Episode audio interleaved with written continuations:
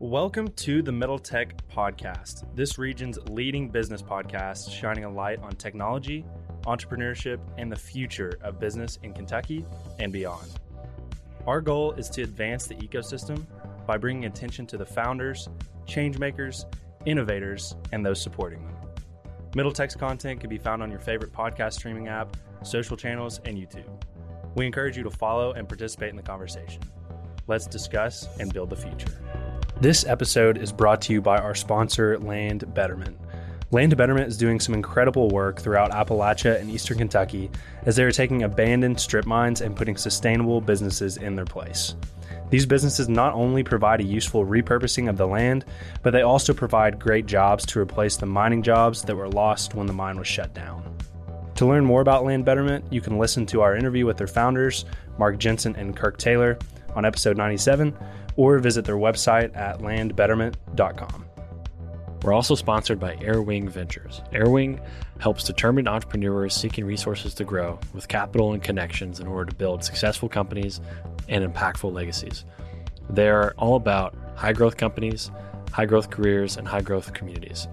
I've personally known Dan Beldy for about four years now, and I've seen the work he's been doing in the community, and we should all feel very blessed and grateful that a VC like himself is here in Kentucky. I encourage you to connect with Airwing and learn more. Let's all grow this state together. You can reach out to Dan at info at airwing.vc or dan at airwing.vc, and their website is www.airwing.vc.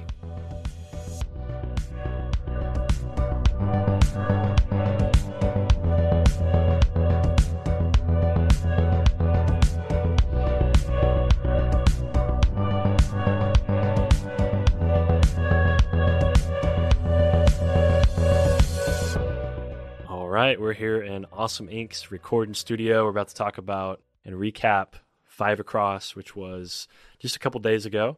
We're sitting here with Liz Brown Evans and Logan Jones. What's up, team? How's it going? We're going to record an episode here all about Five Across. So let's dig October into 5 it. across, Yes. to be specific. October five across. Yeah, so I guess a good place to start would be to just kind of recap the teams that pitched, and we'll kind of dive in from there. Uh, Liz, do you want to go over who pitched at this most recent five across? Yeah, I will. Also, I have to do my due diligence, give our shout outs to Yeah, our sponsors. I will say people pay five dollars to come to Five Across. They don't actually pay five dollars. Most of them get a free ticket. We rely wholly on sponsorships. So we do really have to give a big shout out to uh, Kinetic by Windstream, who's actually sponsored the whole year. And then Poplar Ventures, uh, which if you don't know, is a great VC here in town. Here in town? Louisville. Louisville. They're in Louisville. Yeah. Townish. Sure. in the region who have just been great partners. So anyway, big shout out to both of those individuals um, and companies. So we had five teams. I'd say some of the most varied in like state of where they are as an idea versus a company, but their names for those of you who are taking notes, which I'm sure you are. We had VR together, 13 layers, express run, branch out, and pedestal. Honestly, it was a pretty it was a pretty varied group of individuals. So first up was VR together. Richie, full disclosure, the founder is like a good friend of a bunch of us here at the Awesome Inc. space. Uh, he's been around the community. He's been a developer for us before, um, and has this really. I, I genuinely thought it was personally one of my favorite ideas out of the five, um, called VR Together. Do you want to summarize, Logan? Yeah, so essentially they're trying to increase quality of life for older people by allowing them to experience VR with other people, which is kind of the novel part of uh, the software, the application that Richie was pitching here.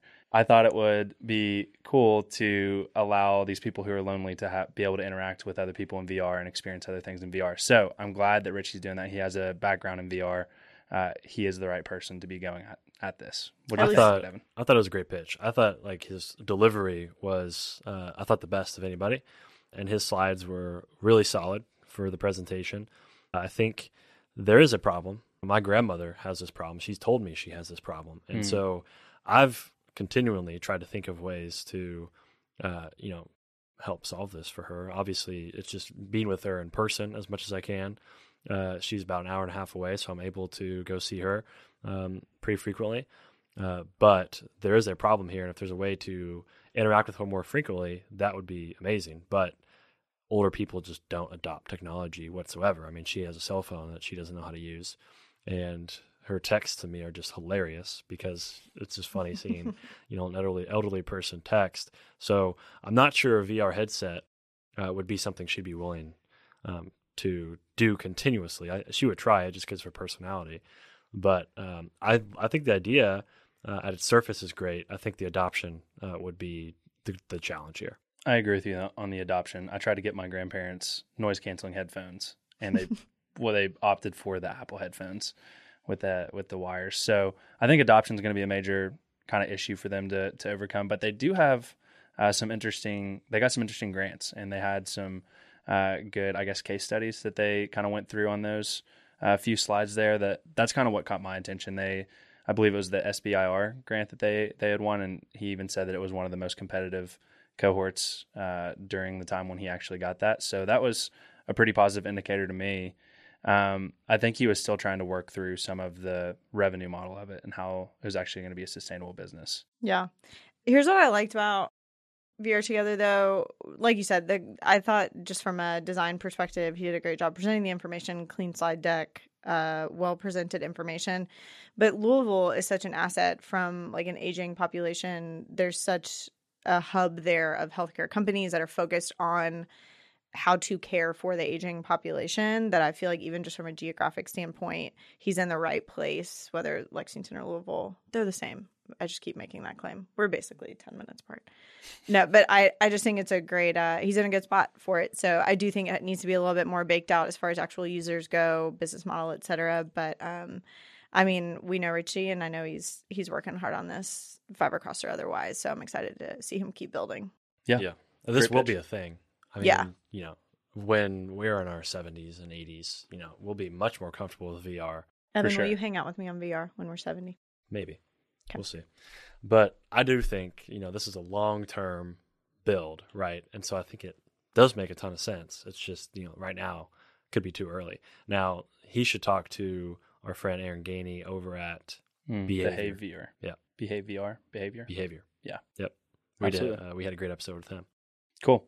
Uh, well, that should cap off that pitch. Um, good job, Richie. Really enjoyed listening to that one. I am a big VR nerd anyway, so I loved hearing about that idea. Uh, Logan thought it was a good idea.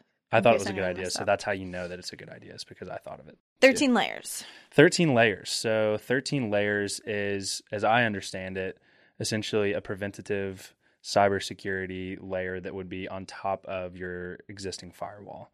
I don't know if any of you, either of you guys would be able to explain that better than me. That that was my understanding of it.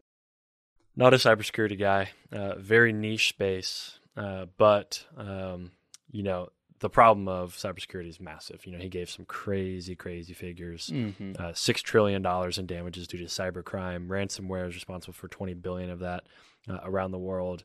You know, massive numbers. It's only getting worse. They're taking a, an approach that is reactive versus proactive. Uh, they're they're doing proactive versus reactive. We've had this debate on our podcast actually uh, with Wes Spencer, founder of Perch. Uh, they are also uh, reactive. He he believes that it's a waste of time to be proactive hmm. because as a hacker, it's your job to find what proactive people didn't see, right? And so you can never beat a hacker. Like the hackers, like the hackers hacker because they got through and they found um, vulnerabilities that you didn't even know existed. That's why companies like pay for hackers to uh, expose their weaknesses because you don't know what weaknesses you have until they're exposed. Sure. Really, in a lot of cases. Um, so there, we've had this debate on the podcast on whether you know cybersecurity should be proactive or reactive. Wes Spencer believes you know reactive is the way to go, and the speed at which you can react and the effectiveness of which you can react and identify where the problem was, the better off you're going to be versus trying to spend too much money on the proactive side. Um, so I can't speak to which one is better, but Wes Spencer had his opinion. Uh, this is interesting. It's a hardware product. Uh, it's on prem, um, and so they're also selling subscriptions. They have customers, which I thought was really interesting. Um, they have Madison County uh, in Kentucky, so they've got an entire uh, county which has some very um, valuable and risky assets in that town. Chemical weapons. Chemical yeah. weapons. I mean, I hope they have good cybersecurity. Uh, and then uh, a, a, small mom and pop like sign company.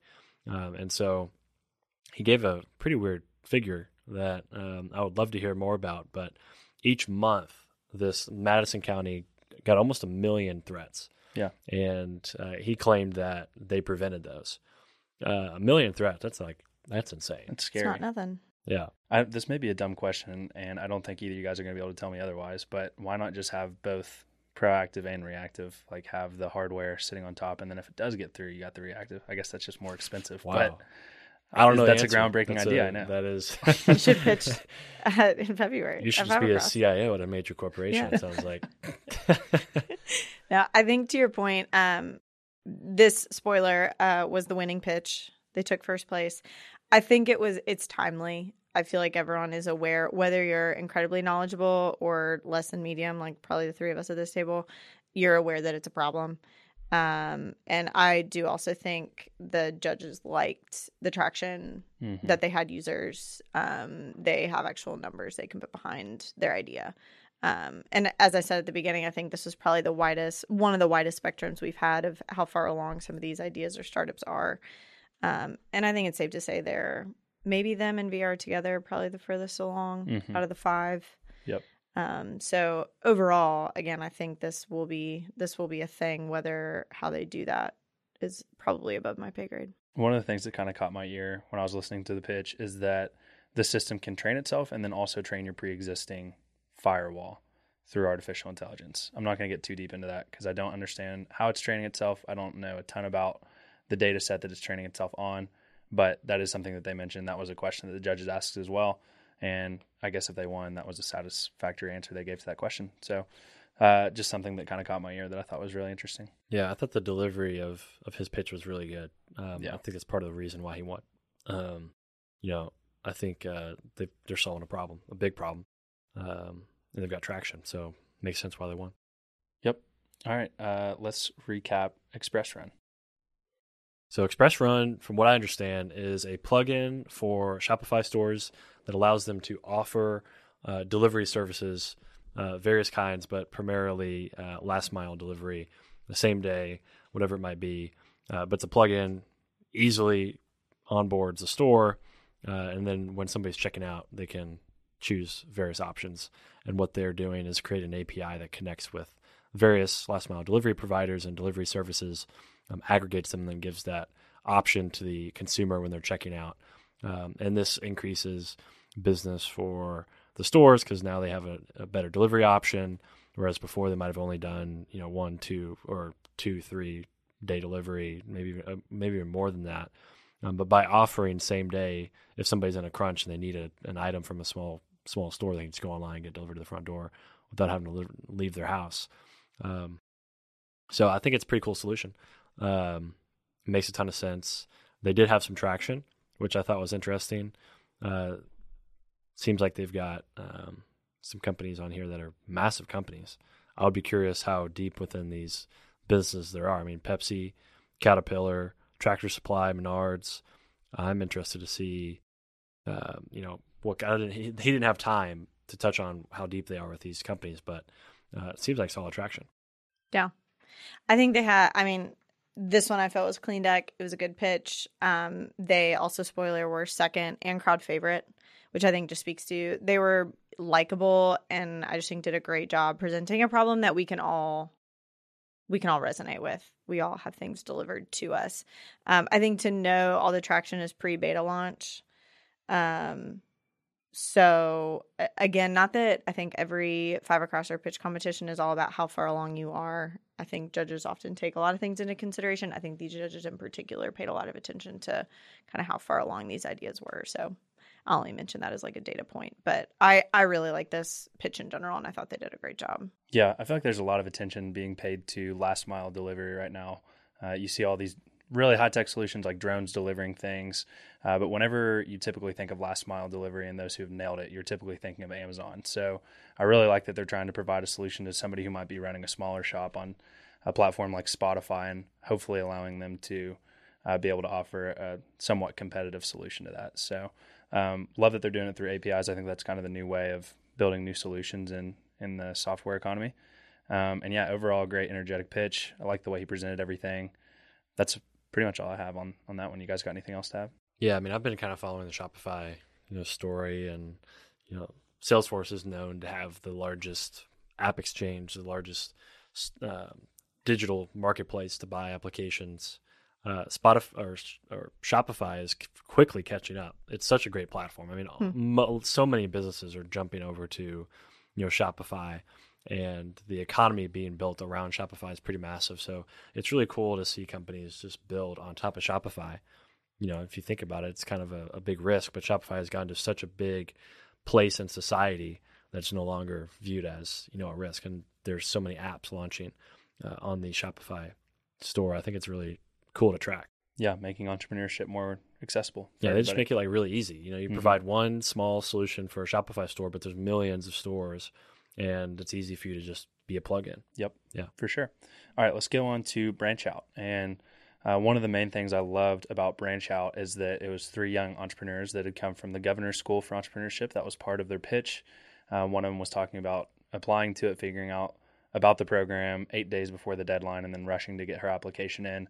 Uh, so what they're doing is basically just building a platform for high school students to learn about internships, which is something uh, I would have loved as a high school student. I don't think I even I didn't have any way of knowing uh, about internships when I was a high school student. And one of the most poignant things that they pointed out about this whole process is the ratio of counselors who are typically going to be the people pointing out internships to students. Uh, the ratio of them to actual students is like over 450 to 1 464 to 1 464 to 1 nuts that's crazy even beyond internships when you think about 464 to 1 providing like, any sort of help yeah.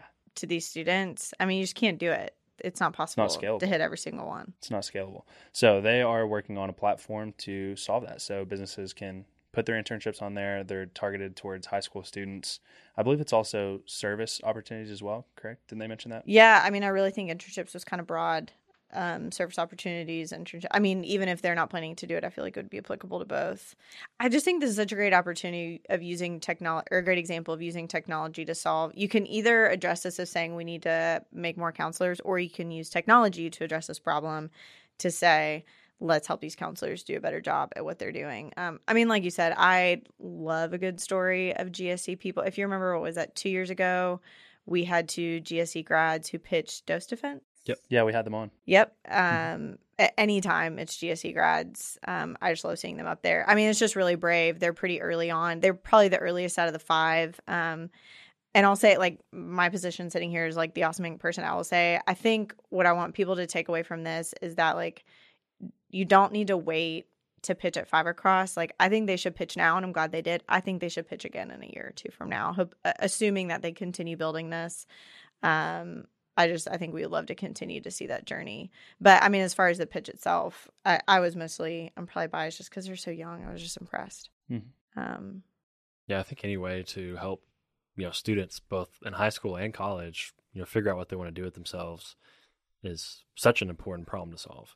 I mean, I, you know, I wish I could have gotten more involved in technology earlier in my life, or even known that was going to be an interest of mine um, before I got to college. I mean, I was just working in warehouses all you know, every summer in high school. I wish I, you know, had access to opportunities or knew about them. Uh, and so this is a cool app. You know, I, I uh, had to struggle uh, getting involved in high school, and if there's something to help with that, then I think this is a, a great op- option. I think uh, going to market with this would be, you know, really hard. Um, you know, schools are already strapped with what you know they want to pay for. Part of the reason why that ratio is so bad, you know, that 400 and 64 to 1 is just because schools can't afford it any better to improve that ratio. Mm-hmm. So our, adding in a, a software layer um, could make sense, uh, but also it just has to make uh, economical sense for the school because if they're not going to pay for another person to improve this ratio, you know they're going to pay for a piece of software. Then they say it was like a dollar a month or ten dollars a year or something like that. So hopefully that would be an, a price point that schools could cover most of to offer as a resource to their students. But yeah. aside from the business idea, I think the the idea itself is solid. I think it's something that's needed. Uh, I don't think it can be uh, overstated how important it is for high school students like that to one be thinking entrepreneurially and, and come up with an idea, uh, trying to solve a problem that they identify in the world. But two, to get up there and pitch in front of those people and take questions from judges and like one of my favorite parts is when they they were like asking for funding uh, just because I can remember like trying to say, "Oh, I need this much money to build a business," before I even knew what it went in on entrepreneurship, and for them to say they needed two hundred and some thousand, whatever it was, which in you know now that we're in the startup world is Right. like nothing, Nothing, pretty much. Uh, but I just think that that's really cool, and that's a really important skill for them to build. Um, so kudos to those girls for getting up there and, and pitching that and honing their public speaking skills and stepping out of their comfort zone. I think that's something I'd love to see more of. Yeah, I love it. GSE, send them our way. Yeah, for sure. Um, I'll start the next one. The next last one rather uh, was Pedestal from uh, Jake Miller, who is a friend of the startup community. He currently is involved with Toggle Health, which is his main startup.